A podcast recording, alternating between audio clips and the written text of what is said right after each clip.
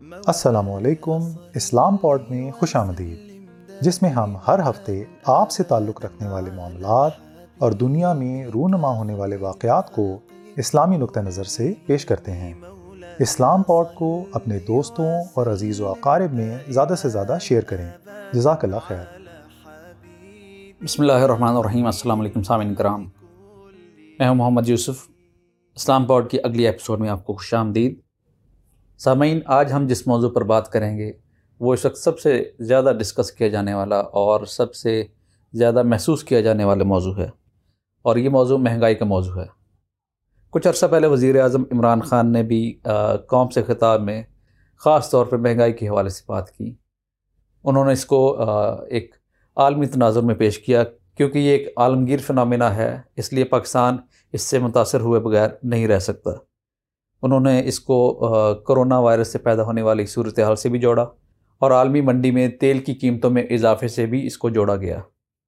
خان صاحب نے اپنے خطاب سے اگلے ہی دن پٹرول کی قیمتوں میں آٹھ روپے اضافے کی سمری پر دستخط بھی کر ڈالے۔ سامعین، یہ بات درست ہے کہ مہنگائی اس وقت ایک عالمگیر فنامین بن چکا ہے اور پاکستان بھی اس سے متاثر ہوئے بغیر نہیں رہ سکتا۔ اور یہ بات بھی درست ہے کہ کرونا وائرس سے پیدا ہونے والی صورتحال نے اس کو مزید ابتر کیا ہے۔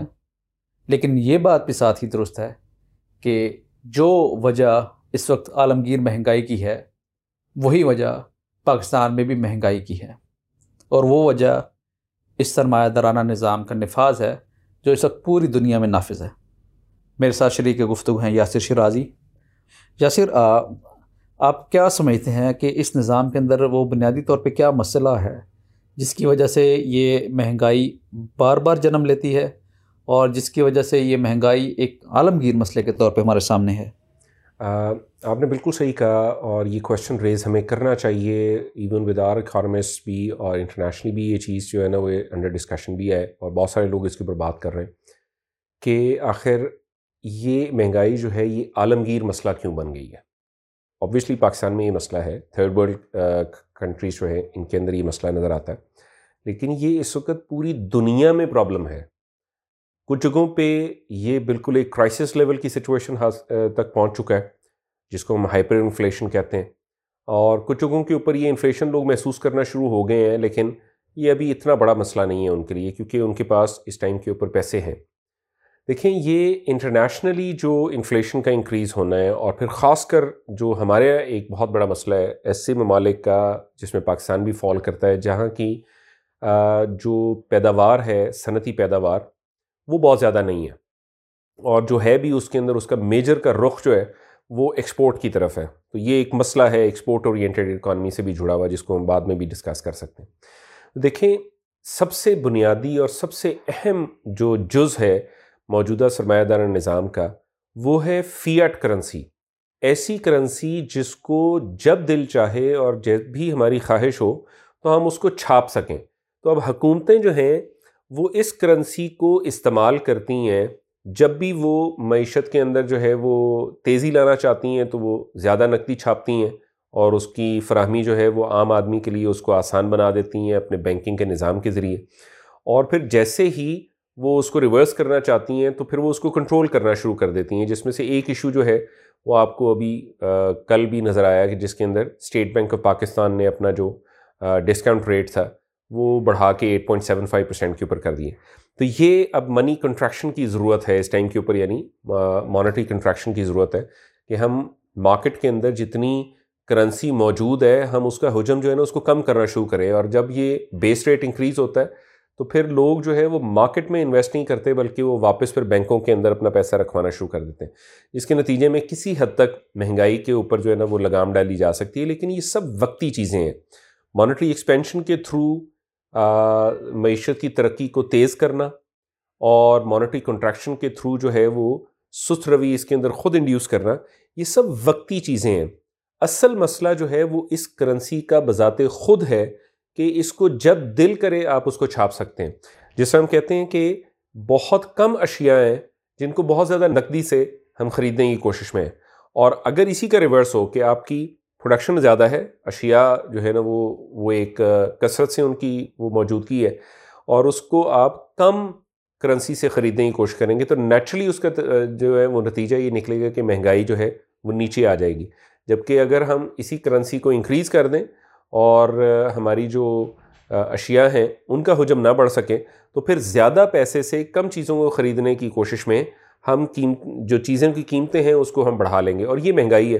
اور پھر مہنگائی جو ہے جس طرح سے آپ نے وزیر اعظم کی اسپیچ کا حوالہ دیا، جس طرح سے اس وقت بہت سارے سیاسی بیانات ہیں جس کے پیچھے وزراء بھی اور وزیر اعظم صاحب بھی جو ہے نا وہ چھپنے کی کوشش کر رہے ہیں اور نہ صرف پاکستان میں بلکہ انٹرنیشنلی اس طرح کی چیزوں کو جو ہے نا وہ استعمال کیا جا رہا ہے۔ پولیٹیکل اپنی جو اوپینین ہے اور لوگوں کے اندر اپنی رائے اور ساکھ کو بحال رکھنے کے لیے، اس کے اندر دیکھیں بہت سارے لوگوں نے اس کرونا وائرس اور اس کے نتیجے میں عالمی ایک جو بحران پیدا ہوا اور پھر لاک ڈاؤنز نے جس طریقے سے معیشت کو پوری دنیا میں سست روی کا شکار کیا۔ یہ بالکل ٹھیک ہے یعنی ہم اس کو یعنی ریجیکٹ نہیں کر رہے اس نوشن کو، لیکن اس کے نتیجے میں ہر چیز کی مہنگائی ہو جانا۔ یعنی جو تو چیزیں آپ دوسرے ممالک سے منگواتے تھے، ٹھیک ہے سپلائی چینز خراب ہوئیں تو ان کی قیمتوں میں اضافہ ہو گیا۔ لیکن جو چیزیں آپ کی اپنی جو ہے وہ لوکل پیداوار میں ہیں، پھر ان کے اندر مہنگائی جو ہے وہ انٹروڈیوس ہونا اور اس لیول کی مہنگائی کہ وہ لوگوں کی قوت خرید سے باہر نکل جائیں یہ پھر یعنی ٹیلی نہیں ہوتا۔ اس کا مطلب ہے کہ مسئلہ یہ جو لاک ڈاؤنس ہیں اور جو انٹرنیشنل سپلائی چینز کا ٹوٹنا ہے اور اس کی وجہ سے کاسٹ آف ٹرانسپورٹیشن اور پھر وہ تمام چیزیں جو کہ لاک ڈاؤنس اور اس وائرس کے نتیجے میں جو بحران پیدا ہوا اس کے ساتھ سامنے آئی ہیں، یہ سب اپنی جگہ صحیح ہیں، لیکن سٹل مہنگائی نے جس طرح سے اکراس دا بورڈ ہر چیز کی قیمت میں اضافہ کیا ہے نیچرلی یہ صرف سپلائیز کا مسئلہ نہیں ہے۔ دیکھیں سپلائی اینڈ ڈیمانڈ جو ہے، اس میں جس چیز کی سپلائی شارٹ ہو گئی ہے مارکیٹ میں ڈیفینیٹلی اس کی قیمت بڑھ جائے گی۔ لیکن اس کے نتیجے میں یہ نہیں ہو سکتا کہ تمام چیزوں کی قیمتیں بڑھ جائیں۔ تمام چیزوں کی قیمتیں بڑھنے کے اندر جو ان کا کامن ڈینومینیٹر ہے، جس چیز میں ان تمام چیزوں کی قیمتیں ڈیفائن ہو رہی ہیں، اگر وہی چیز اپنی قوت جو ہے خریدنے کی اس میں کمی آتی جائے، مستقل ڈیویلیو ہوتی جائے، تو پھر ہم ڈائریکٹلی ایزیوم جو ہے نا وہ ڈیفائن کر سکتے ہیں کہ تمام اشیاء کی قیمتیں بڑھ جائیں گی اور مہنگائی جو ہے یہ چند چیزوں کی نہیں بلکہ مجموعی طور پہ آپ کی جو مہنگائی ہے وہ انکریز ہو جائے گی۔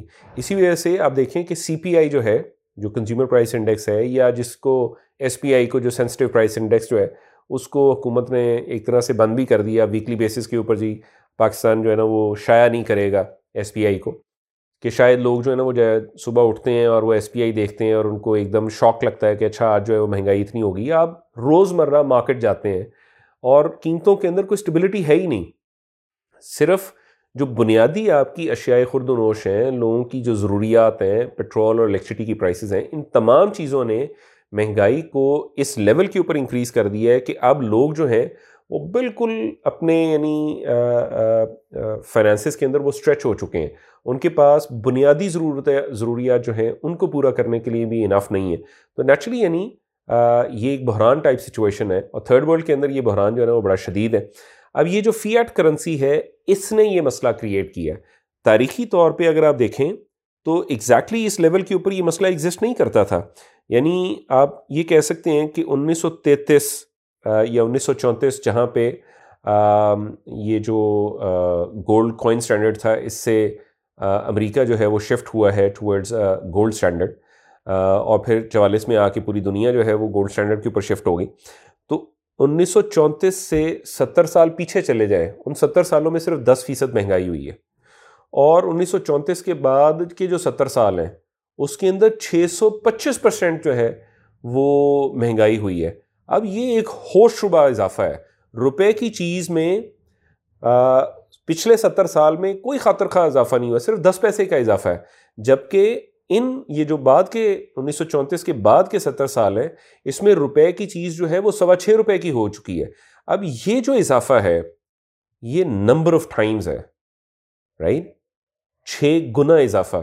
یہ کیوں ہوا ہے؟ کیونکہ جو تاریخی طور پہ دنیا پوری استعمال کرتی تھی، وہ قیمتی دھاتیں تھیں، سونا، چاندی اور اس کے علاوہ، ان چیزوں کی ایک اپنی ویلیو تھی۔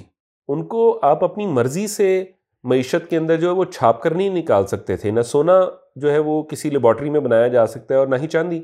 جبکہ یہ جو ہماری کاغذی کرنسی ہے، جس کا کسی چیز سے اب کوئی رابطہ نہیں ہے، جس کو حکومت جب دل چاہے وہ چھاپ سکتی ہے، اس کو آپ جو اسٹیٹ بینک ہے، وہ پاکستان منٹ کو آرڈر دیتا ہے اور وہ اربوں روپیہ جو ہے وہ اس کے لیے بہت تھوڑے وقت کے اندر چھاپ کے مہیا کر دیتی ہے۔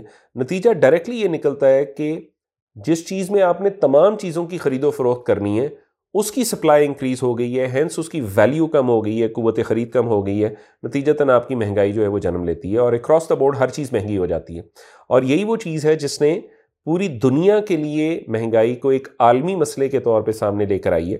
اور کوئی بعید نہیں ہے کہ اگر یہ حکومتیں اپنی عوام کو اس طرح سے، جس طرح امریکہ میں بھی ہوا اور یورپ میں بھی اور ایون پاکستان کے اندر بھی کہ اگر حکومتیں عوام کی جیب میں ڈائریکٹلی پیسہ چھاپ کر نہ ڈالتیں، تو آج تک شاید اس کرونا وائرس کے دور میں عوام جو ہے وہ روڈز کے اوپر ہوتی ہے اور حکومتیں جو ہے نا وہ گر جاتی ہیں اس ایک مسئلے کی وجہ سے۔ یہ اتنا بڑا مسئلہ ہے۔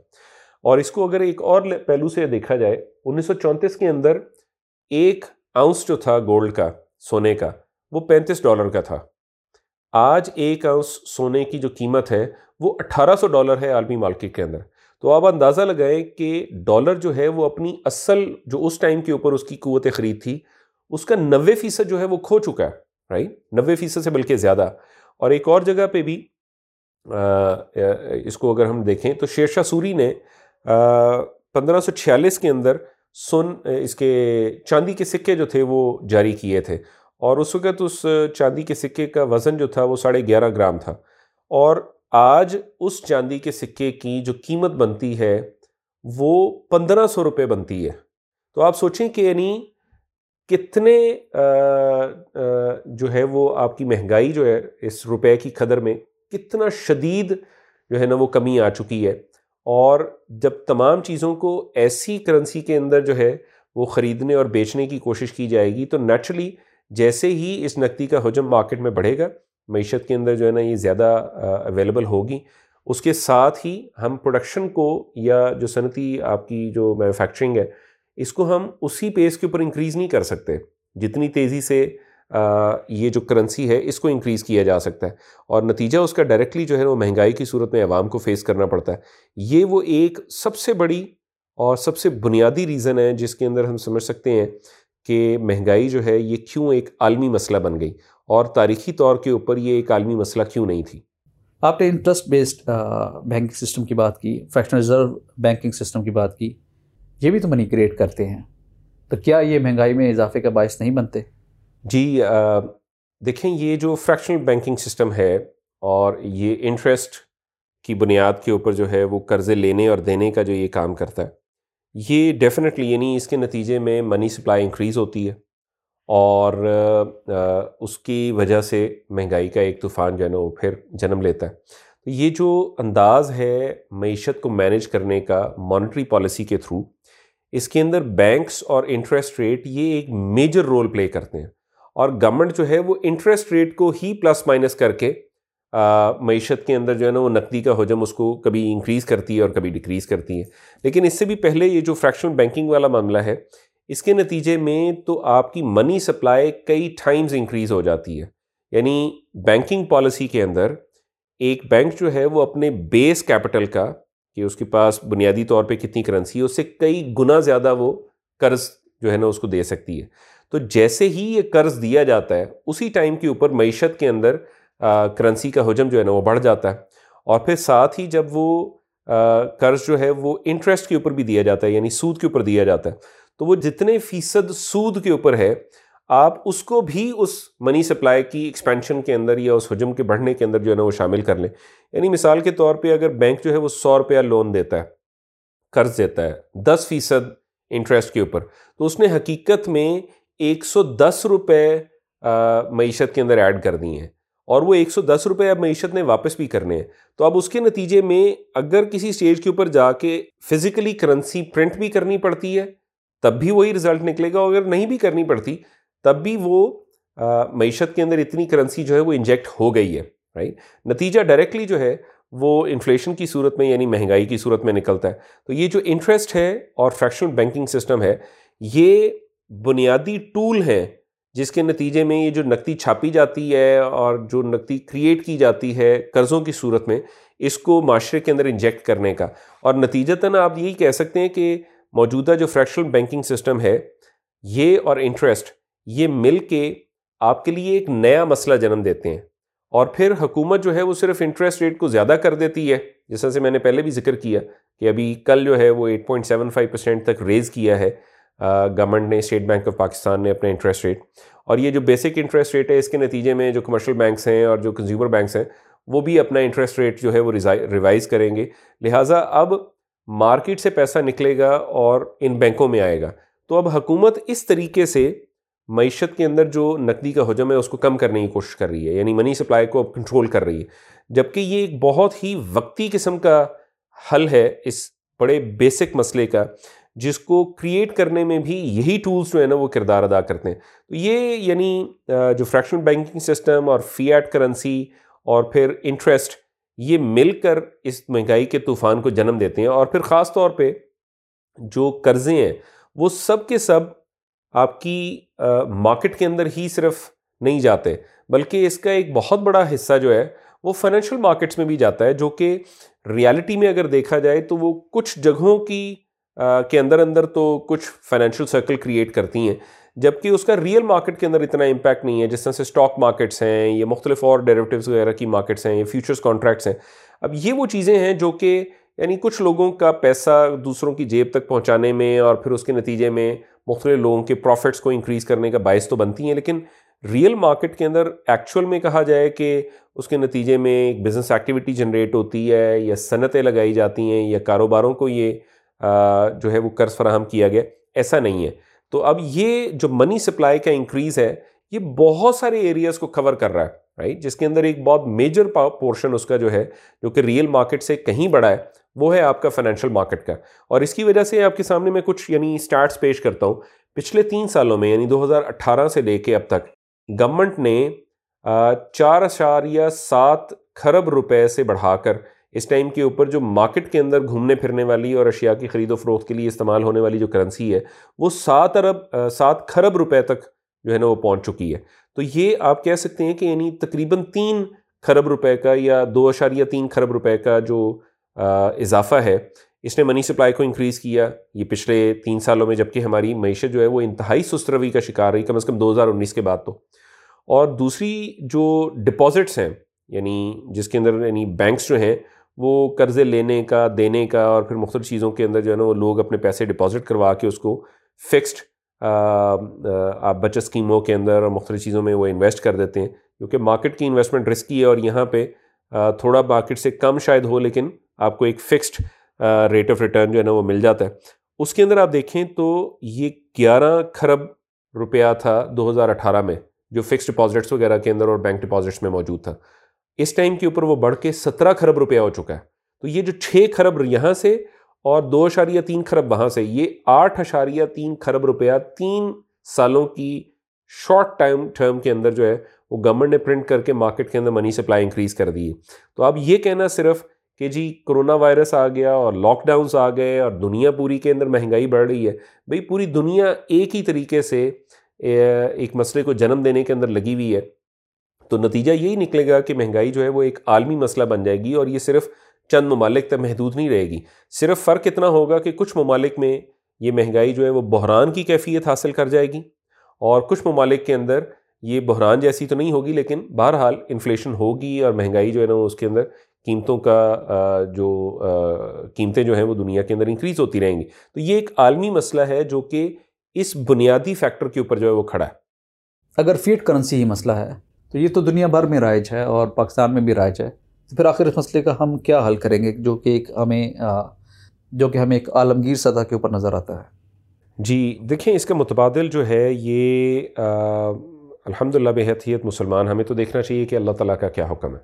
تو اب آپ دیکھیں کہ اللہ سبحانہ تعالیٰ نے اور اسلام نے آپ کے لیے جو نقدی تجویز کی ہے، جو کہ نبی صلی اللہ علیہ وسلم کی احادیث اور قرآن کے جو احکام ہیں جو معیشت سے تعلق رکھتے ہیں وہ زکوٰۃ ہو، خراج ہو عشر ہو، ان تمام چیزوں کے اندر وہ ڈیفائن ہوتے ہیں یا جس طرح سے مثال کے طور پہ چوری کی حد ہے، تو وہ یعنی آپ کا یعنی ایک جو وہ ہے کوٹر دینار وہ چوری کی حد ہے۔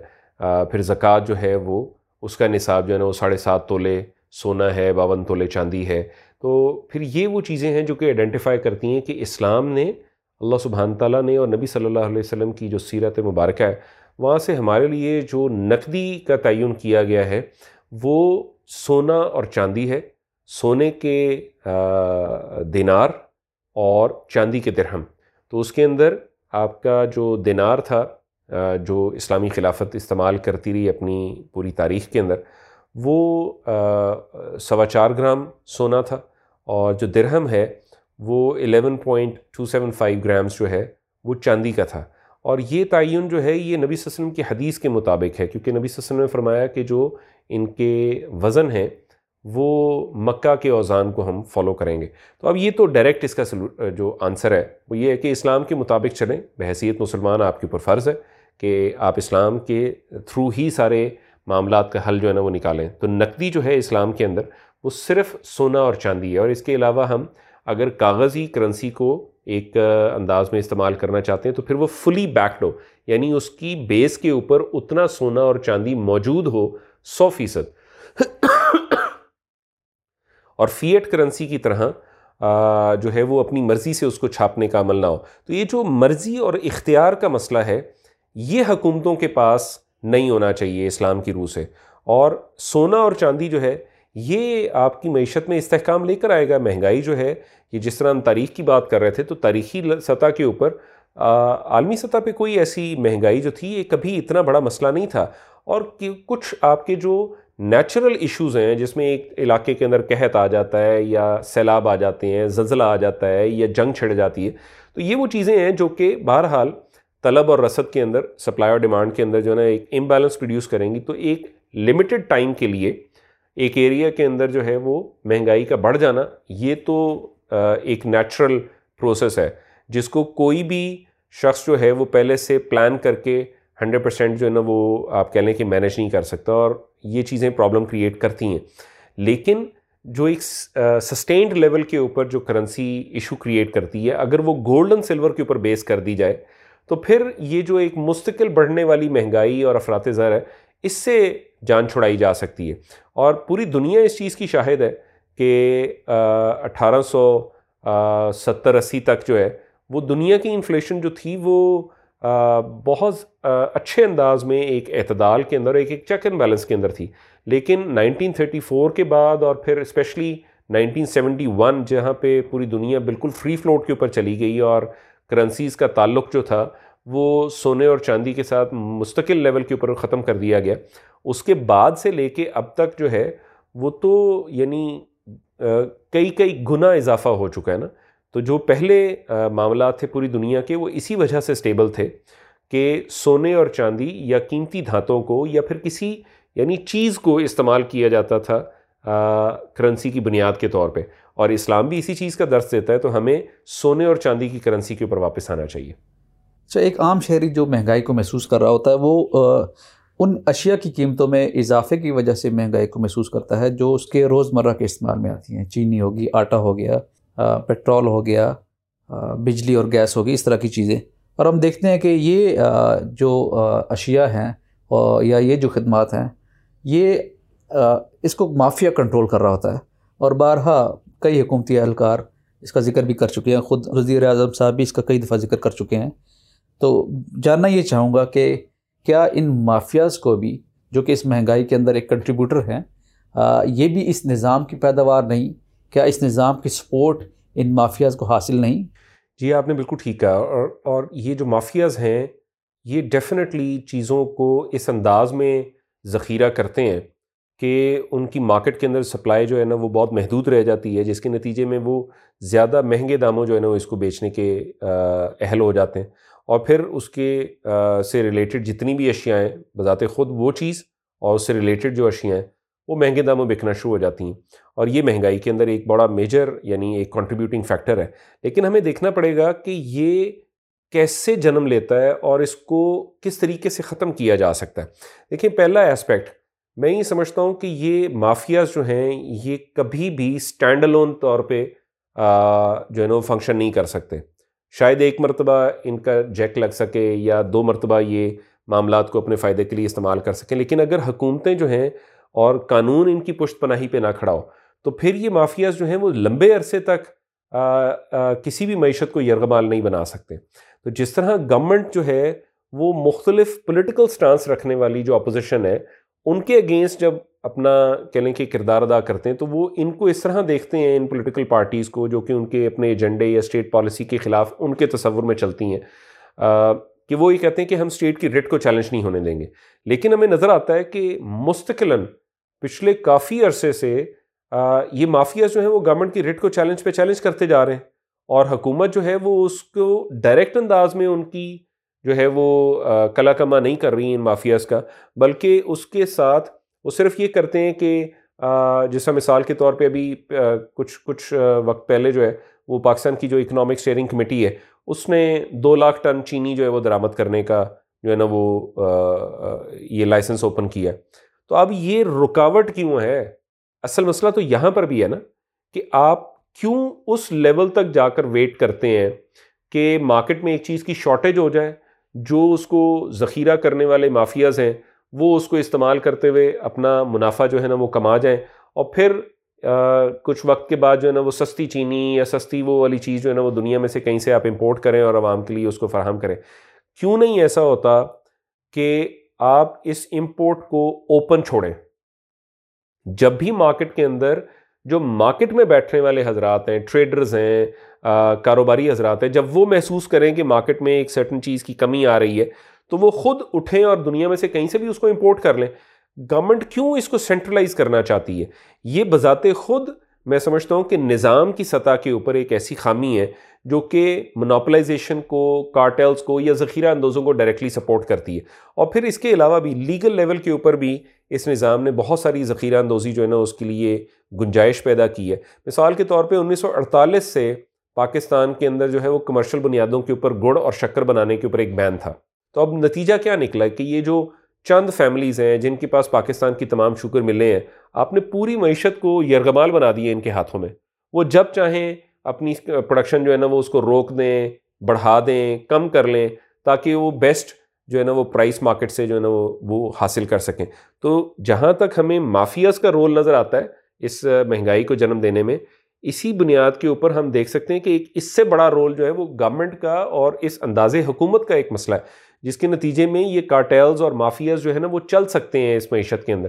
جس کا حل جو ہے نا وہ ڈائریکٹلی جس طرح سے میں نے کہا کہ اگر آپ امپورٹس کو اوپن کر دیں اور اسلام میں تو خیر امپورٹ کے اوپر کوئی ڈیوٹی بھی نہیں ہے اور یہ جو ذخیرہ اندوزی ہے اس کے لیے بڑا سخت جو ہے وہ وعید ہے اسلام کے اندر۔ نبی صلی اللہ علیہ وسلم کی ایک حدیث ہے جس میں انہوں نے فرمایا کہ جو کوئی اشائے خوراک یعنی خرد و نوش جو ہے، ان کو ذخیرہ کر کے مسلمانوں کو اس سے محروم کرے گا، تو اللہ اس سے جزام یعنی یہ جو کوڑ کا مرض ہے لیپریسی اس میں اور افلاس کا شکار کر دے گا رائٹ اور یہ حدیث جو ہے، یہ عمر عدیلن سے روایت ہے، یہ مسند احمد میں بھی ہے، ابن ماجہ میں بھی ہے۔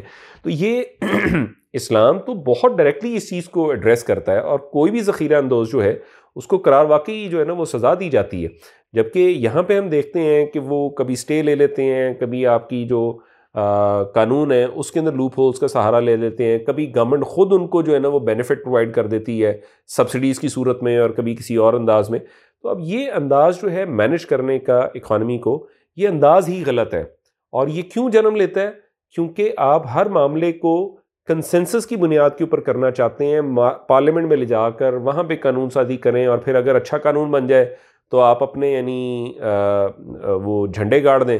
اور اگر آپ اس قانون کی خرابیاں کی بات آئے تو پھر وہ کہیں جی ہیں، یہ اپوزیشن ہے اور یہ پچھلی حکومتیں ہیں اور یہ باہر کے بیرونی عناصر ہیں جس کی وجہ سے آپ کی جو ہے نا، اس وقت حالات معیشت کے خراب ہیں۔ دیکھیں، یہ یہ پولیٹیکل پوائنٹ سکورنگ یہ علیحدہ ایک مسئلہ ہے جو کہ ہر حکومت کرے گی۔ لیکن جو فنڈامنٹل ایشوز ہیں ان کو اگر دیکھا جائے تو یہ ڈائریکٹلی یہ جو سرمایہ دارانہ نظام ہے، اس میں جس انداز میں قوانین تشکیل دیے جاتے ہیں اور جس انداز سے معیشت کو چلایا جاتا ہے، اس کے اندر ہی بہت بڑی بڑی خابیاں ہیں، جس میں سے ایک یہ مافیاز والا عنصر بھی ہے۔ اچھا جی آپ نے درست کہا کہ اس میں سرمایہ دارانہ نظام کا کردار ہے لیکن کئی چیزیں ایسی ہیں جو ہم استعمال کرتے ہیں کہ جن کی قیمتوں میں اضافے کا تعلق بین الاقوامی منڈی میں اس چیز کی قیمت میں اضافے سے ہے۔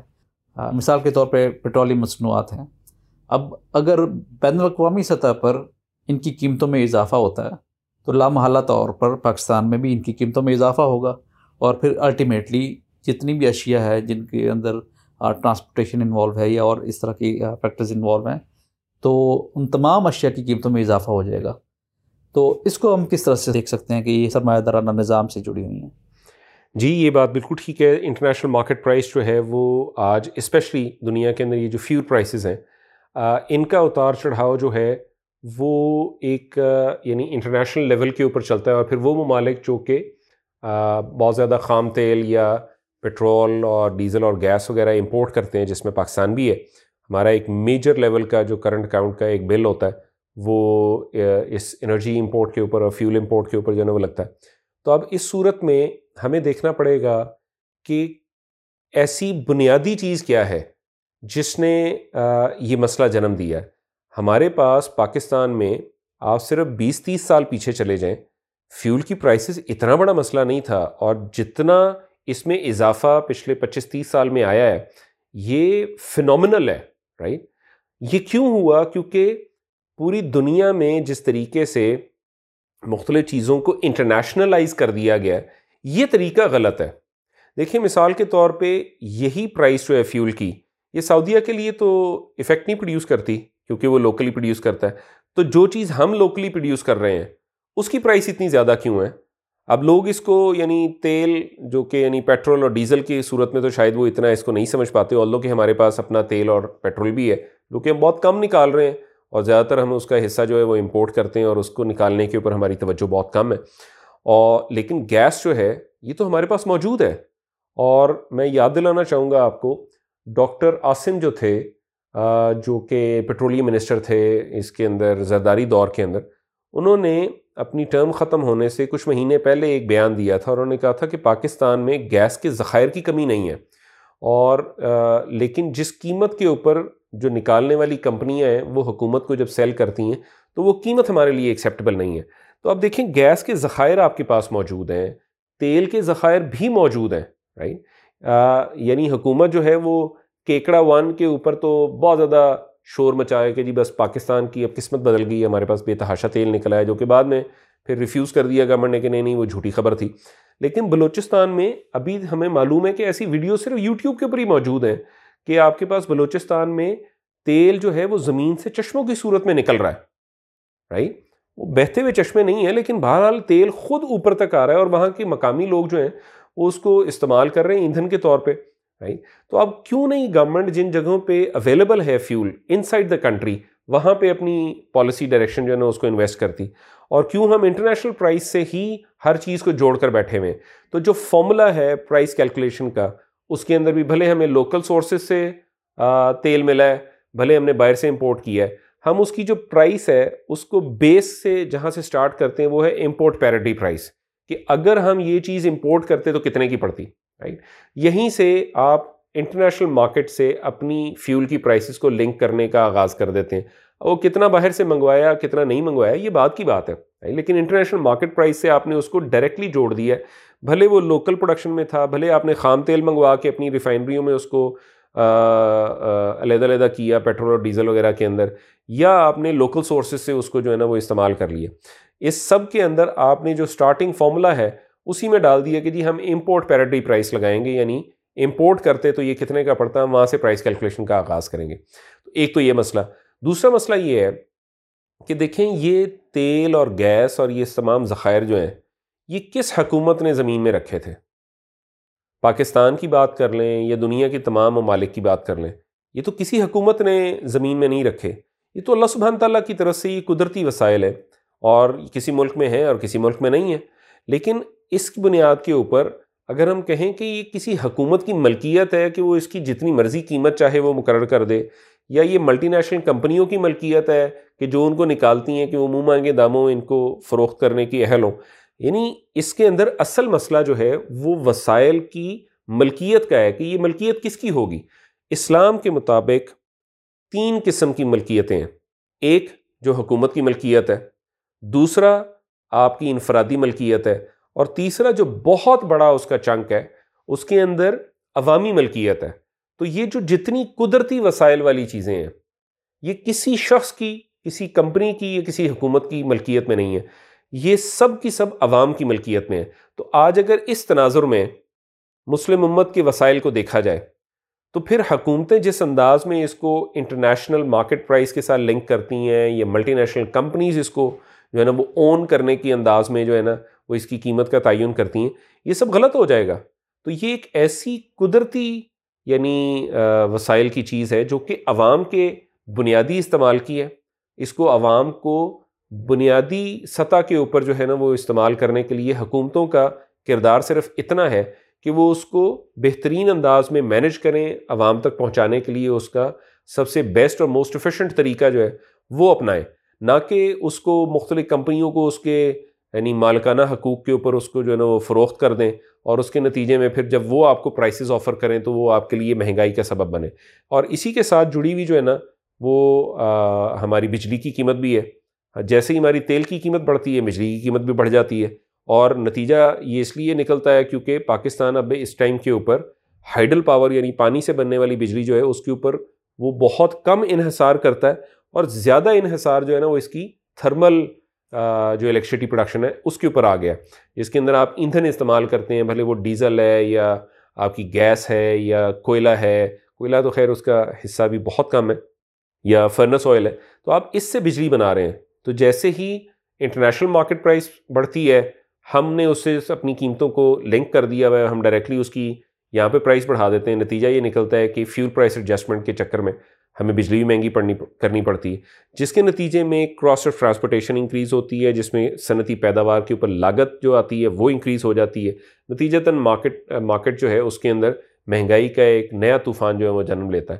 آج پاکستان میں جو تیل کی قیمتیں ہیں ایک سو چھیالیس روپے کا ایک لیٹر پاکستان میں مل رہا ہے پیٹرول کا۔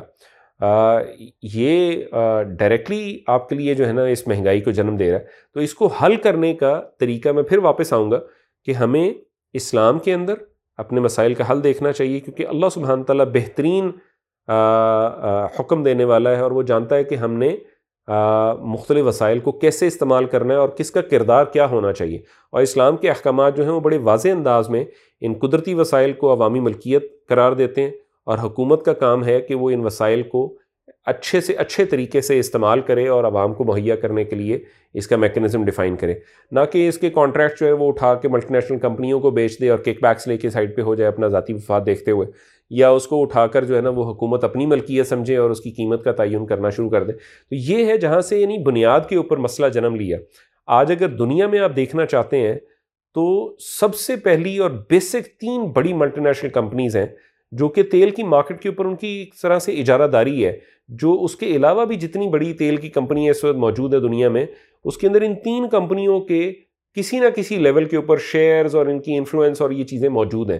وہ تین کمپنیوں میں ایک سٹینڈرڈ آئل ہے امریکہ کی، جو کہ آج آپ کو ایک کمپنی کی صورت میں نظر نہیں آتی، لیکن جس ٹائم کے اوپر راکر فیلرز کی یہ جو کمپنی تھی، اس کو سپلٹ کیا گیا تھا، تو یہ نیومرس کمپنیز میں اس کے شیئرز ڈیوائڈ ہو کے تو بہت ساری کمپنیاں اس ٹائم کے اوپر اسٹینڈرڈ آئل کی بیس کے اوپر کھڑی ہیں۔ پھر اسی طرح سے جو رائل ڈچ آپ کی شیل ہے، یہ راسٹرائل فیملی کی ہے۔ اور وہ اس ٹائم کے اوپر دنیا کی ایک بڑی تیل کی کمپنی ہے۔ اور پھر اسی طرح سے جو برٹش پرشین آئل تھی Anglo Persian oil original company تھی، یہ بی پی جو اس ٹائم کے اوپر بہت سارے لوگ شاید اس کو برٹش پیٹرولیم سمجھتے ہیں تین بنیادی کمپنیاں ہیں جنہوں نے دنیا کی تیل کی مارکیٹ کے اوپر ایک اجارہ داری کی لیول کے اوپر جو ہے نا وہ کنٹرول حاصل کیا ہوا ہے۔ اور ان ملٹی نیشنل کمپنیز سے اگر یہ پوچھا جائے کہ زمین میں دبایا ہوا تیل وہ لے کے کہاں سے آ رہے ہیں، اس کو خود تو انہوں نے زمین میں نہیں رکھا تھا۔ تو اب یہاں سے ہم اس مسئلے کو بنیاد سے ایڈریس کرنا شروع کر سکتے ہیں۔ لیکن ضرورت اس عمر کی ہے آبویسلی کہ ہم کسی ایک بنیاد کے اوپر کھڑے ہو کر ان مسائل کو دیکھیں اور وہ بنیاد ایک مسلمان کے لیے آبویسلی اسلام کے علاوہ اور کچھ نہیں ہو سکتی۔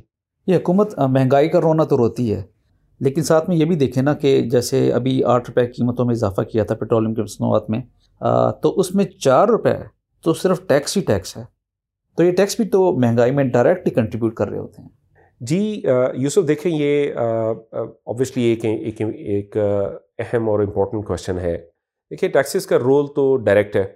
مہنگائی جو ہے نا، وہ جس دن آپ ٹیکس انکریز کریں گے، اسی دن مہنگائی انکریز ہو جائے گی۔ پاکستان میں اس ٹائم کے اوپر جو سب سے پہلا کام حکومت نے کیا تھا، وہ یہ تھا کہ یہ جو پریفرینشل ٹیکسیشن تھی سیلس ٹیکس کی صورت میں بھی اور باقی، ان سب کو اسٹینڈرڈ کر دیا تھا۔ اور انہوں نے کہا کہ جی ہر چیز کے اوپر ساڑھے سترہ فیصد جو ہے نا وہ ٹیکس لگ جائے گا سیلس ٹیکس کے نام پہ۔ اب اس کا نتیجہ ڈائریکٹلی مہنگائی کی صورت میں نکلتا ہے کہ سو روپے کی چیز تو سیدھی سیدھی ایک سو سترہ روپے پچاس پیسے کی ہو گئی۔ تو اب یہ جو سترہ روپے پچاس پیسے ہیں، یہ بہت بڑا رول پلے کر رہے ہیں۔ اور پھر دوسری جو چیز ہے، وہ جنرل جو آپ کے انڈائریکٹ ٹیکسز ہیں، جس میں سیلس ٹیکس بھی ایک انڈائریکٹ ٹیکس ہے، جس کے اندر آپ کے یعنی اس کے علاوہ جو امپورٹ ڈیوٹیز ہیں یہ ایک یعنی انڈائریکٹ ٹیکسیشن کو ڈیفائن کرتی ہیں۔ فیول کی پرائسز کے اندر جو ٹیکسیشن ہے، وہ انڈائریکٹ ٹیکسیشن ہے۔ الیکٹریسٹی کے اندر جو ٹیکسیشن ہے، یہ ساری انڈائریکٹ ٹیکسیشن ہے۔ یعنی انڈائریکٹ ٹیکسیشن سے مطلب یہ کہ ایک شخص کتنا کما رہا ہے، اس کا، اس کے ساتھ اس ٹیکسیشن کا تعلق نہیں ہے، بلکہ وہ کیا چیز استعمال کرتا ہے اور کیا چیز جو ہے نا وہ اپنی خرچ کرتا ہے۔ یہ ڈائریکٹلی اس کے ان اخراجات کے اندر جو ہے نا وہ برڈن ایڈ کرتی ہے اور گورنمنٹ کے لیے ایک بہت بڑا میجر ریونیو سورس ہے۔ پاکستان میں اس ٹائم کے اوپر سکسٹی پرسینٹ پلس جو ہے وہ گورنمنٹ ڈائریکٹلی اپنی جو ریونیو کلیکٹ کرتی ہے وہ انڈائریکٹ ٹیکسیز سے ٹیکسیز سے ہے۔ اور اسلام کا نقطہ نظر ٹیکسیز کے بارے میں بڑا کلیئر ہے۔ اسلام صرف شرح کے ڈیفائن کیے ہوئے جو محصولات ہیں حکومت کے ان کو جائز تصور کرتا ہے۔ جس کے اندر زکوٰۃ ہے، تو اس کو کلیکٹ کرنے کا جو اختیار ہے، وہ حکومت کے پاس ہے۔ اور وہی اس کو اکٹھا کرے، وہی اس کو واپس ان آٹھ کیٹیگریز کے اندر ڈسٹریبیوٹ کرے، جس کا ذکر قرآن میں۔ پھر اسی طرح سے خراج ہے، حکومت اس کو اکٹھا کرے گی اور اپنے اخراجات اس سے پورے کرے گی۔ پھر اسی طرح سے مال غنیمت ہے رائٹ جو اگر جہاد جاری ہو اور پوری دنیا تک اسلام کو پہنچانے کی ذمہ داری جو ہے نا، ایک دفعہ دوبارہ مسلمان جو ہے نا، وہ اپنے کندھوں کے اوپر اٹھائیں، تو اس کے نتیجے میں بے تحاشا مال غنیمت ہے۔ جو کہ حاصل ہو سکتا ہے اور اس کا پانچواں حصہ ڈائریکٹلی حکومت کے استعمال میں آتا ہے اور اس کے علاوہ بھی بہت ساری آپ کو مال غنیمت میں ایسی ریسورسز ملتی ہیں جو کہ دوسری گورنمنٹ کی اونرشپ میں ہے اور وہ ڈائریکٹلی پھر گورنمنٹ کے لیے ریونیو کا سورس بن جاتی ہیں۔ پھر اسی طرح سے ریکاز ہے جو جو آپ کی یہ خزانے ہیں زمین میں دبائے ہوئے۔ اگر اس میں سے کچھ دریافت ہوتا ہے تو پانچواں حصہ حکومت کے پاس جائے گا۔ مطلب یہ میرا کہنے کا مطلب ہے کہ یہ شرح نے ڈیفائن کیے ہوئے احکامات ہیں۔ اس کی بنیاد کے اوپر حکومت اپنے محصولات اکٹھے کرتی ہے اور وہیں سے اخراجات جو ہے وہ اپنے پورے کرتی ہے رائٹ اور اگر مزید کی ضرورت ہو تو اس کے اندر عوام کے اوپر ٹیکس لگایا جا سکتا ہے، لیکن وہ ٹیکس بھی انڈائریکٹ نہیں ہو سکتا۔ یہ نہیں ہو سکتا کہ قطع نظر اس سے کہ ایک انسان کی اپنی یو نو مالی حالت کیسی ہے، ہم اس کے اوپر ٹیکسوں کا بوجھ ڈال دیں۔ بلکہ جو مخیر حضرات ہیں، جن کے پاس سیونگز ہیں، جس کے پاس اپنی ضروریات کو پورا کرنے کے بعد بھی کچھ بچتا ہے آپ ان سے ٹیکس وصول کرتے ہیں اور اس کی ہمیں یعنی پوری اسلامی تاریخ میں اور نبی صلی اللہ علیہ وسلم کے وقت میں بھی سیرت مبارک کے اندر ہمیں مدینہ کے حالات میں نظر آتا ہے کہ خیبر پہ جانے کے لیے انہوں نے عوام سے جو ہے نا وہ ٹیکس جمع کرنے کی اپیل کی۔ تو لوگوں کے پاس جتنا تھا وہ اس کے مطابق انہوں نے سپلائی کیا اس فنڈ کو۔ اور جس کے پاس زیادہ تھا اس نے زیادہ دیا، جس کے پاس کم تھا اس نے کم دیا۔ اور کچھ لوگ ایسے بھی تھے جو کچھ نہیں دے پائے۔ تو اب کہنے کا مسئلہ یہ کہ یہ جو انداز ہے ٹیکسز کا اسلام نے اس کے بارے میں بہت تفصیلی احکامات دیے ہیں اور نبی صلی اللہ علیہ وسلم کی ایک حدیث ہے کہ نبی صلی اللہ علیہ وسلم نے فرمایا، لا يدخل الجنہ صاحب المقص کہ جو یہ غیر قانونی ٹیکس ہے، یہ لینے والا جو ہے وہ جنت میں نہیں جائے گا۔ وہ داخل ہی نہیں ہو سکے گا جنت میں۔ تو اب آج ٹیکسز کو جس انداز میں حکومت جو ہے نا وہ اکٹھا کر رہی ہے اور پھر اس کو وہ جس مصرف میں لے کے آ رہی ہے، نتیجہ یہ نکل رہا ہے کہ ہماری معیشت میں سے دولت نکل کر باہر جائی جا رہی ہے یعنی حکومت جو ہے جس سے میں نے پہلے بھی شاید ذکر کیا تھا کہ آٹھ ہزار سات سو ارب روپے کا جو ہم نے بجٹ ڈیفائن کیا دو ہزار اکیس بائیس کا، اس کے اندر سے پانچ ہزار سات سو ارب روپیہ، جس میں سے تین ہزار ارب جو ہے وہ خالصتاً صرف سود کی ادائیگی میں جائے گا۔ یہ اب اندرونی اور بیرونی قرضوں کی مد میں جو ہے نا، وہ حکومت نے اس اس بجٹ میں سے نکال دینا ہے۔ پیچھے کیا بچتا ہے؟ تین ہزار ارب، تین ہزار ارب کے ساتھ آپ پورا ملک جو ہے وہ کیسے چلا سکتے ہیں؟ تو نیچرلی پھر حکومت جو ہے نا وہ منی سپلائی بھی انکریز کرتی ہے، مزید پیسے بھی چھاپتی ہے، قرضے بھی لیتی ہے، جس کے نتیجے میں معیشت کے اوپر مزید بوجھ جو ہے وہ پڑتا ہے اور اس کا خمیازہ جو ہے وہ عام عوام کو بھگتنا پڑتا ہے مہنگائی کی صورت میں اور بدحالی کی صورت میں اور پھر معیشت جو ہے نا وہ ہر وقت ایک بحران کے کیفیت میں رہتی ہے۔ تو یہ جو انداز ہے حکومت کا، یہ غلط ہے رائٹ جس طریقے سے یہ ٹیکس کلیکٹ کرتی ہے، اس کو اپنی سب سے میجر یا موسٹ امپورٹنٹ انٹیگرل جو ہے وہ اپنی ریونیو سورس بناتی ہے۔ یہ انداز غلط ہے۔ اسلام اس انداز میں معیشت کو ترتیب دینے کے بارے میں ہمیں احکام نہیں دیتا۔ اور یہ پورا نظام جو ہے، یہ اسلام سے ہٹ کر ملکیت کی آزادی کی بنیاد کے اوپر کھڑا ہے۔ اور اسلام اس سے بالکل ایک متبادل ماڈل پیش کرتا ہے۔ اس کو بہرحال ہم کسی اور موقع کے اوپر اسلام کے معاشی ماڈل کے اندر جو ہے نا وہ ڈسکس کر سکتے ہیں۔ لیکن مہنگائی کے بارے میں اور بھی کچھ یعنی ذیلی چیزیں ہیں۔ لیکن جو میجر میجر چیزیں ہیں وہ یہ پانچ انشاءاللہ وہ ہم نے آج اس کو ابھی ہم نے آپ بیٹھ کے جو ڈسکس کیا ہے۔ جی جزاک اللہ خیر شرائی صاحب۔ سامعین کرام، آج ہم نے شرائی صاحب کو مدعو کیا تھا مہنگائی کے حوالے سے بات کرنے کے لیے۔ اور ہم نے آج ڈسکس کیا کہ کس طرح یہ مہنگائی کا جو ایلیمنٹ ہے، یہ ڈائریکٹلی اس نظام کی جڑوں سے جڑا ہوا ہے۔ اس نظام کے اندر جو فنڈامنٹل لاز ہیں، یہ اس مہنگائی کو جنم دیتے ہیں۔ اور ہم نے بات کی کہ یہ بنیادی طور پہ یہ فیٹ کرنسی ہے، جو بغیر کسی سونے اور چاندی کی بیکنگ کے حکومتیں جب چاہتی ہیں اس کو چھاپ دیتی ہیں کرنسی نوٹوں کو ہم نے فریشنل ریزرو بینکنگ سسٹم کی بات کی، ہم نے انٹرسٹ بیسڈ بینکنگ سسٹم کی بات کی۔ اس کے علاوہ کس طرح سے جب ایک عوامی ملکیت اور عوامی اثاثہ جات جو ہیں، جب ان کو نجی ہاتھوں میں دیا جاتا ہے، تو وہ اس مہنگائی کو جنم دیتے ہیں۔ ہم نے مافیاز کے کردار کو ڈسکس کیا۔ اور ہم نے ڈسکس کیا کہ کس طرح سے یہ ظالمانہ اور جابرانہ ٹیکسیشن سسٹم ہے، جو اس مہنگائی کو کنٹریبیوٹ کر رہا ہوتا ہے۔ اور ساتھ ساتھ ہم یہ بھی بات کرتے رہے کہ یہ اسلام کا نظام معیشت ہی ہے جو ہمیں اس مہنگائی سے مستقل بنیادوں پر چھٹکارا دلا سکتا ہے۔ اسلام پوڈ کی اگلی ایپیسوڈ تک اجازت دیجیے گا۔ اللہ حافظ۔